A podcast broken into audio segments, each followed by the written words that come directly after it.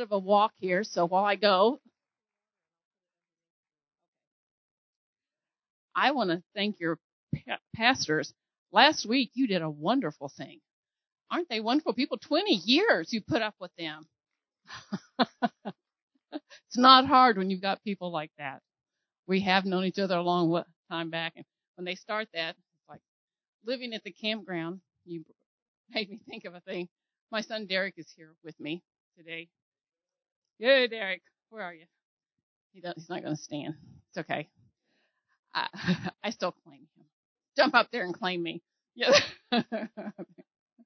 uh, probably when he was in the first grade, they asked uh, for him to write these little stories where all of you lived, you know.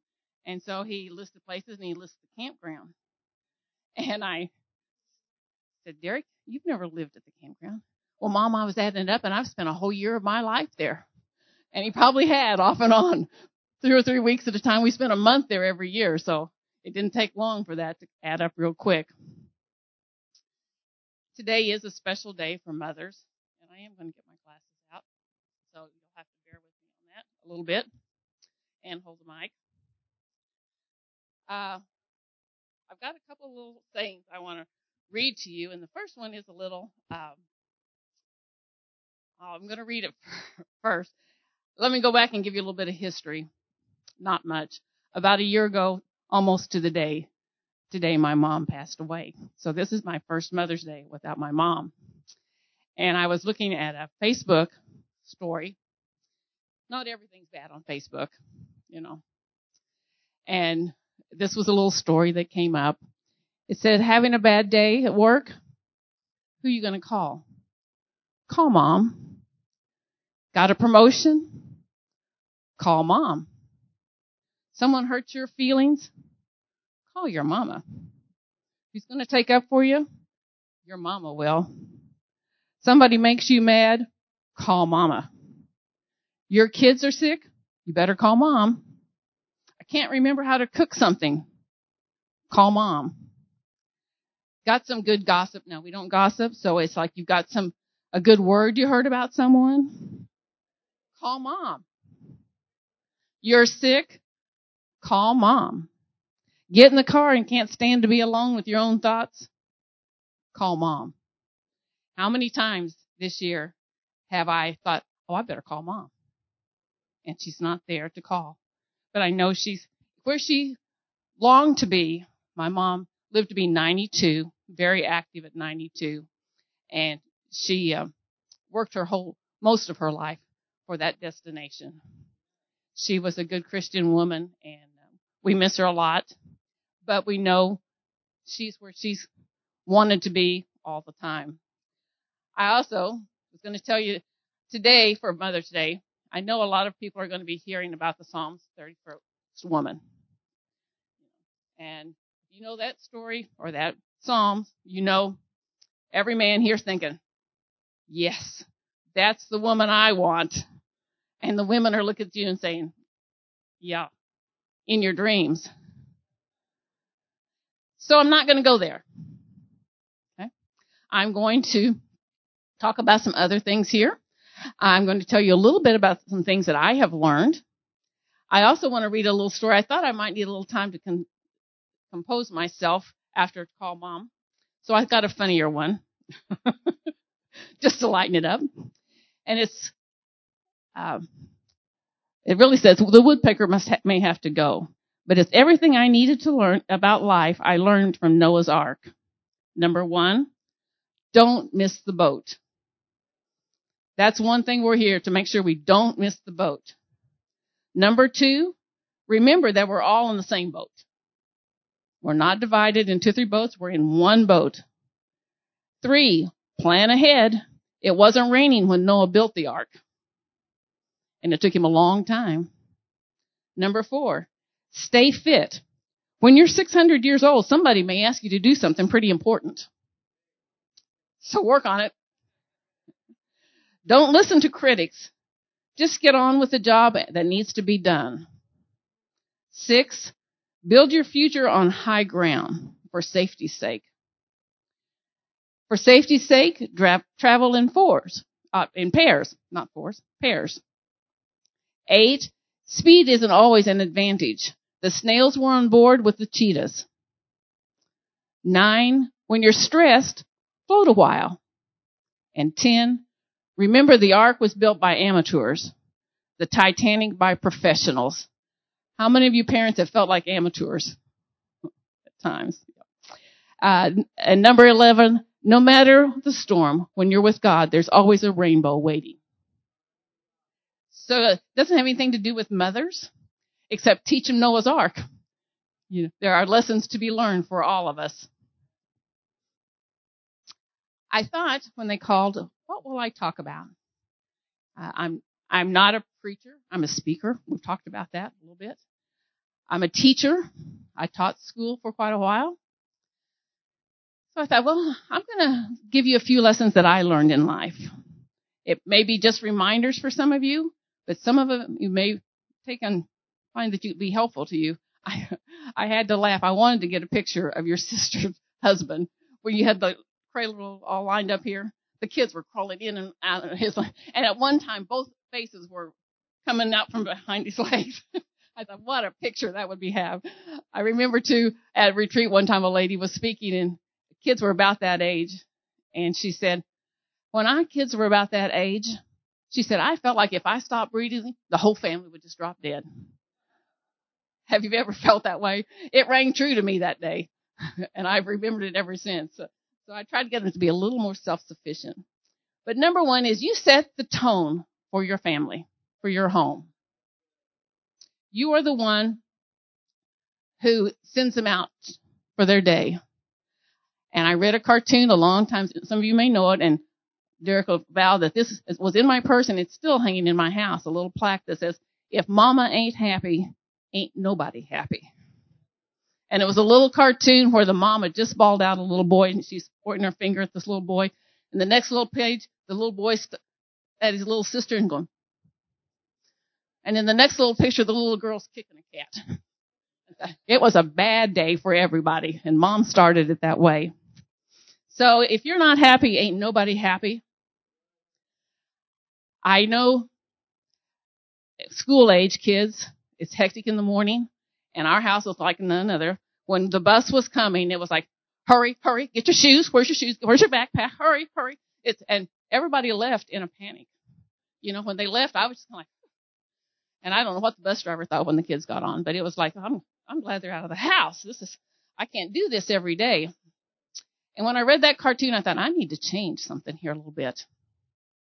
So I decided, I'm kind of from Missouri all the time, and I took to pastor and said, I'm stubborn, but I'm also a show me.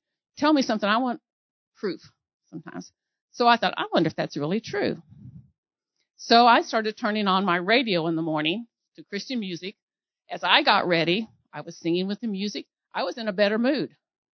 You know, things went smoother that those mornings because I was at peace and I was calm.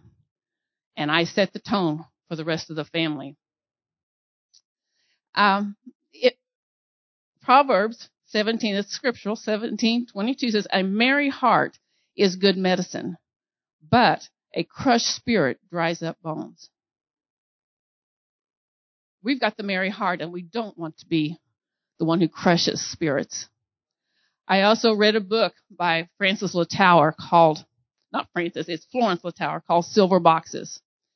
It impacted me enough that to this day, there are days that I try to guard what I say and the expressions I have on my face. You, you know, kids know your expressions. And I can, t- I can be a, from here to where Derek's sitting sometimes. And if I'm upset, they know. Mom, we saw you set your jaw.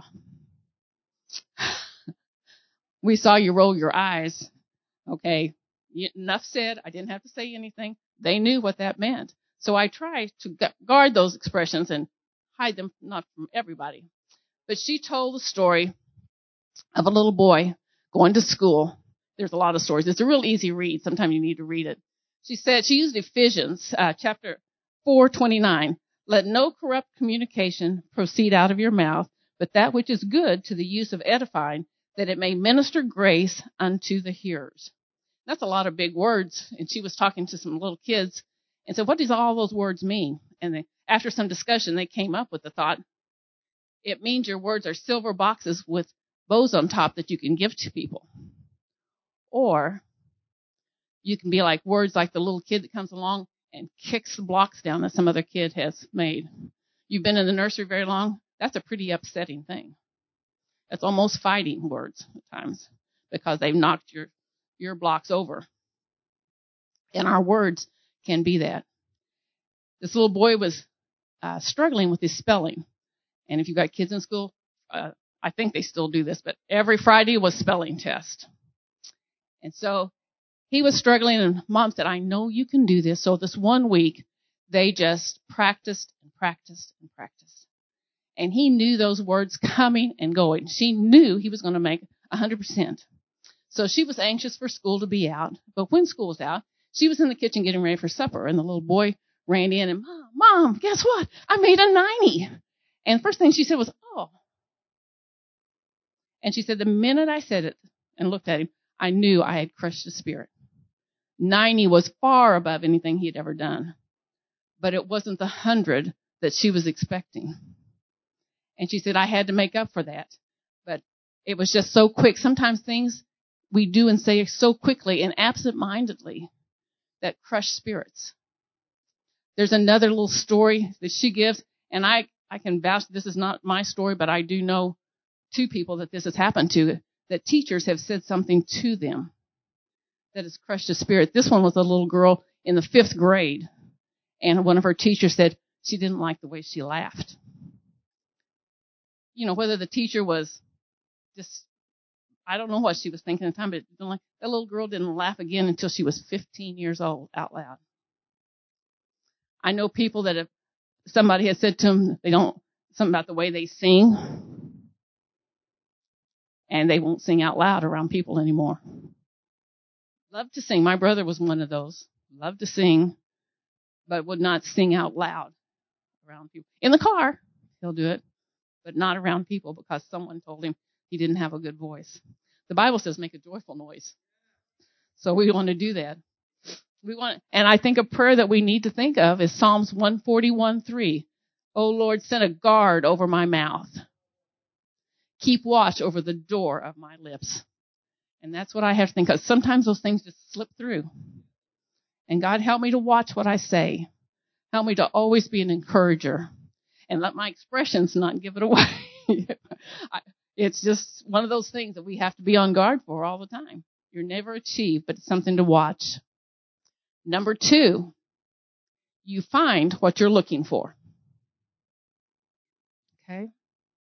You all know the story of the glass being half full or half empty? What do you see? It depends on your perspective, what you see. Pessimism begets pessimism. Optimism begets optimism. And we've got to watch it. I know growing up, I hated when we had company for dinner, particularly because my mom would just become a different person the house had to be clean. Every, under the bed, under the couch, everywhere you went. The house had to be in perfect order before anybody could come to the house. I hated it. I mean, it was just a tension filled thing. It was just, I know she didn't want them to think that she kept a messy house, which her house was never messy. But again, in growing up, I realized, you know, if somebody wants to find dust, if they want to find something, they're going to find it. If they're coming to find dust, let them find it. If they're, if they're coming to find fellowship and friendship, that's fine. But I think being a good hostess is making everybody happy. And if they leave disappointed, I'm not being a good hostess. So find some dust. Go away happy.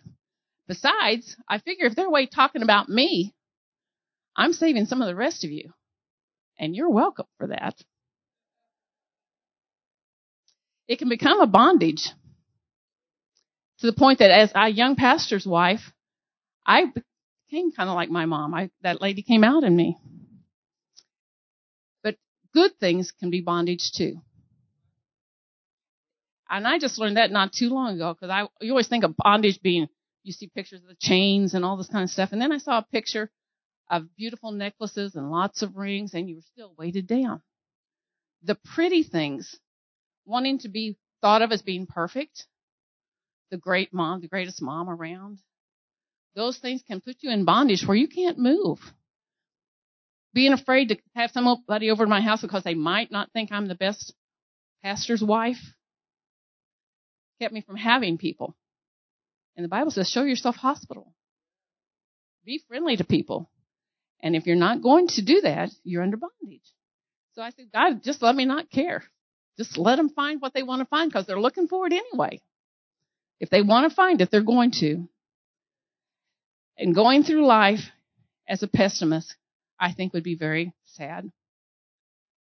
Um, not being able to see what's good in anything. Philippians 4 8 says, if there's anything, I'm just paraphrasing this instead of letting you know, if there's anything that is true, honest, just, pure, lovely, of good report, virtue, praise, those are the things we're supposed to think on.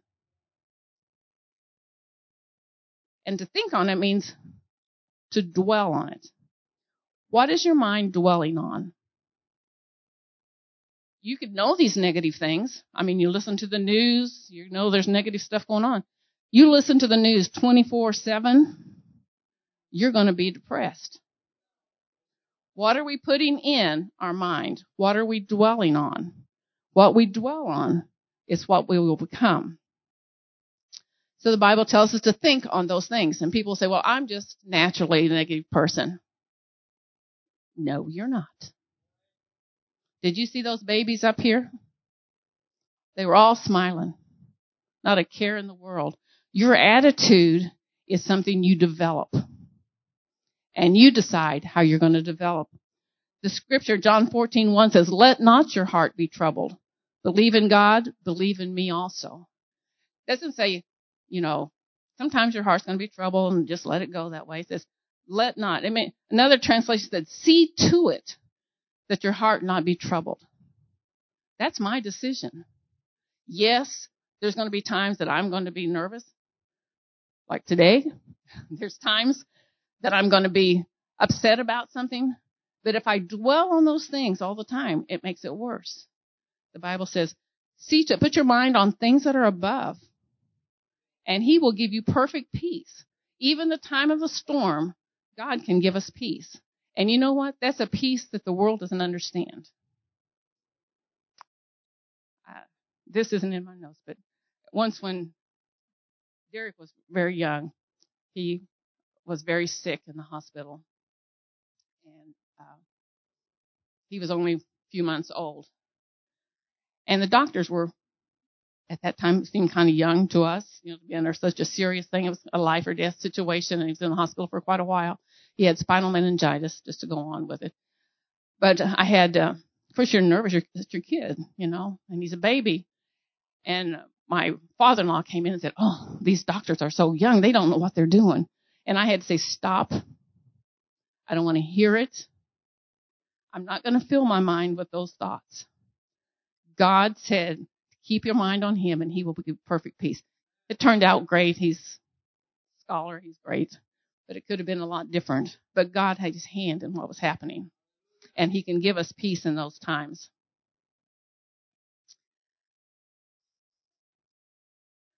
Another thing that I got tired of doing in this setting your attitude when the boys were young, um, coming they were more like high school age, know, middle school, high school. Middle school is a whole different generation of people, if you know what I'm talking about.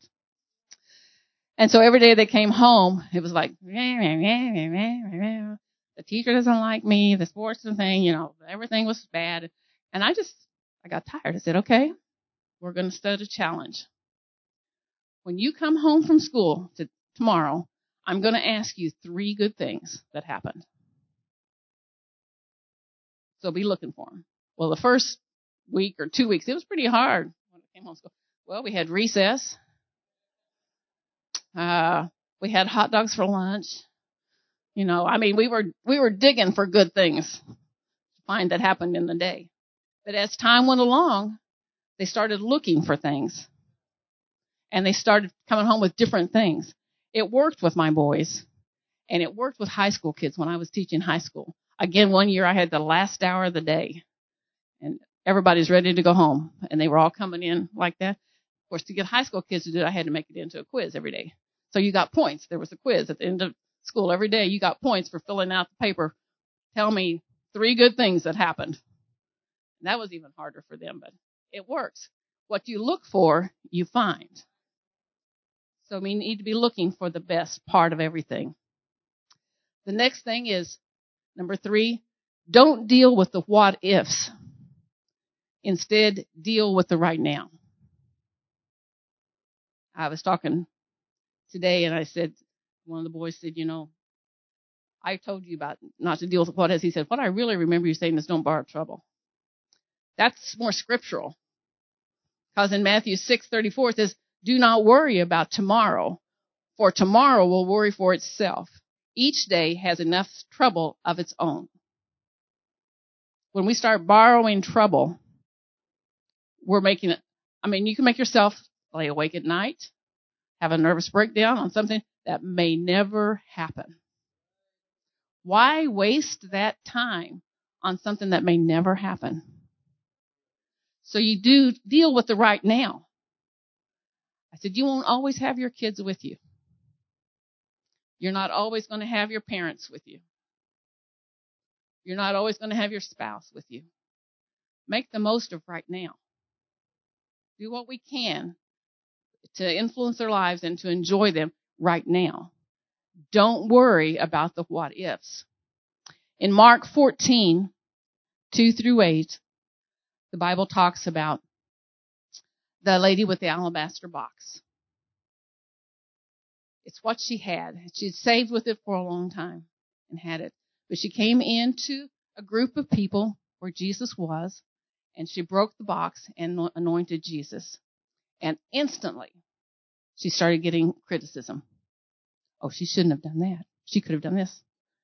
How many times have we done something and even ourselves say, oh, I could have done something different. I shouldn't have done it that way. We start kicking ourselves about it. But you start getting criticism around, oh, that's not good. But Jesus spoke up very loud in her defense and said, let her alone. You know, if you're with my kids and I tell you those words, you know I'm serious.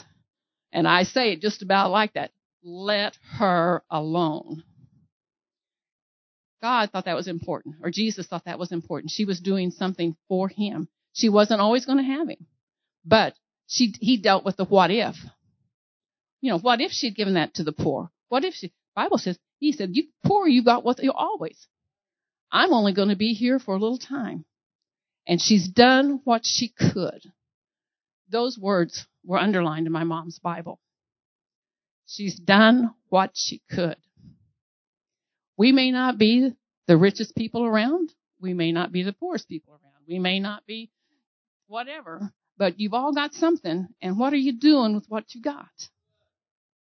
We've got to do what we can for the people who are around us. I know a lot of people will say, well, when I get better at this, I'm going to do this and this. You know what? A lot of times that never gets done. I know a lot of people who retire or when I retire, I'm going to take this trip. When they retire, they can't take it or they don't make it to retirement. You've missed an opportunity that comes your way. Take those opportunities to enjoy your family, ladies. And it's talking particularly about moms enjoying your kids. I know those days when it feels like they're going to stop breathing when you're breathing. It's kind of like, maybe I ought to just lock myself in the bathroom and take a bath. That doesn't work. They're at the door, sticking their fingers under. Mommy, mommy, he hit me, he hit me. You know, just think someday you're going to wish they were wishing, pushing their fingers under the door saying, mommy, mommy. That's why I, I would not agree with you about the lights leaving. And they say, my boys are coming, it's like, all right, it's party time we are going to have fun. And so Nana and Jeepaw are like, matter of fact, they said, what did you bring me this time? That's maybe not a good thing, but, but it's a thing that we've, uh, we've established. So there's always something that we're going to do because I want to enjoy them while I can. When I was young, a lot of times we didn't have time because we were busy making a life, going to work, doing the things we had. But we've got the time now. That's what our job is. That's what I tell them. That's what I tell my daughter-in-law. That's my job to give them candy. They expect it. So, so that's what we do. Candy and ice cream, we're going to have it when, I, when Nana's around. So they even gave me a plaque that says when you're at Nana's, these are the rules. And one of them is you get cookies. so it's going to happen. I don't believe even as parents you spoil your kids. When they're little, they, oh, just let them cry it out. Love them while you've got them. I want to say, we don't want to be crushing Connies. Set the tone in your house. Be an encourager. You don't want to be a dousing Debbie and put all, a wet blanket over all their hopes and dreams. Make sure you're looking for the positive, not the negative. You don't want, and if these names ring to anybody, I'm sorry. I, they're, they're just random here. I said, they'll remember the names, and Gary said, yeah, especially if it's their names. So, oh. so that's a disclaimer. If these are your names, I'm not talking about you. Don't be a pessimistic Peggy. Live in the right now and don't borrow trouble. It may never happen. Let us live where it can be said of us, she has done what she could.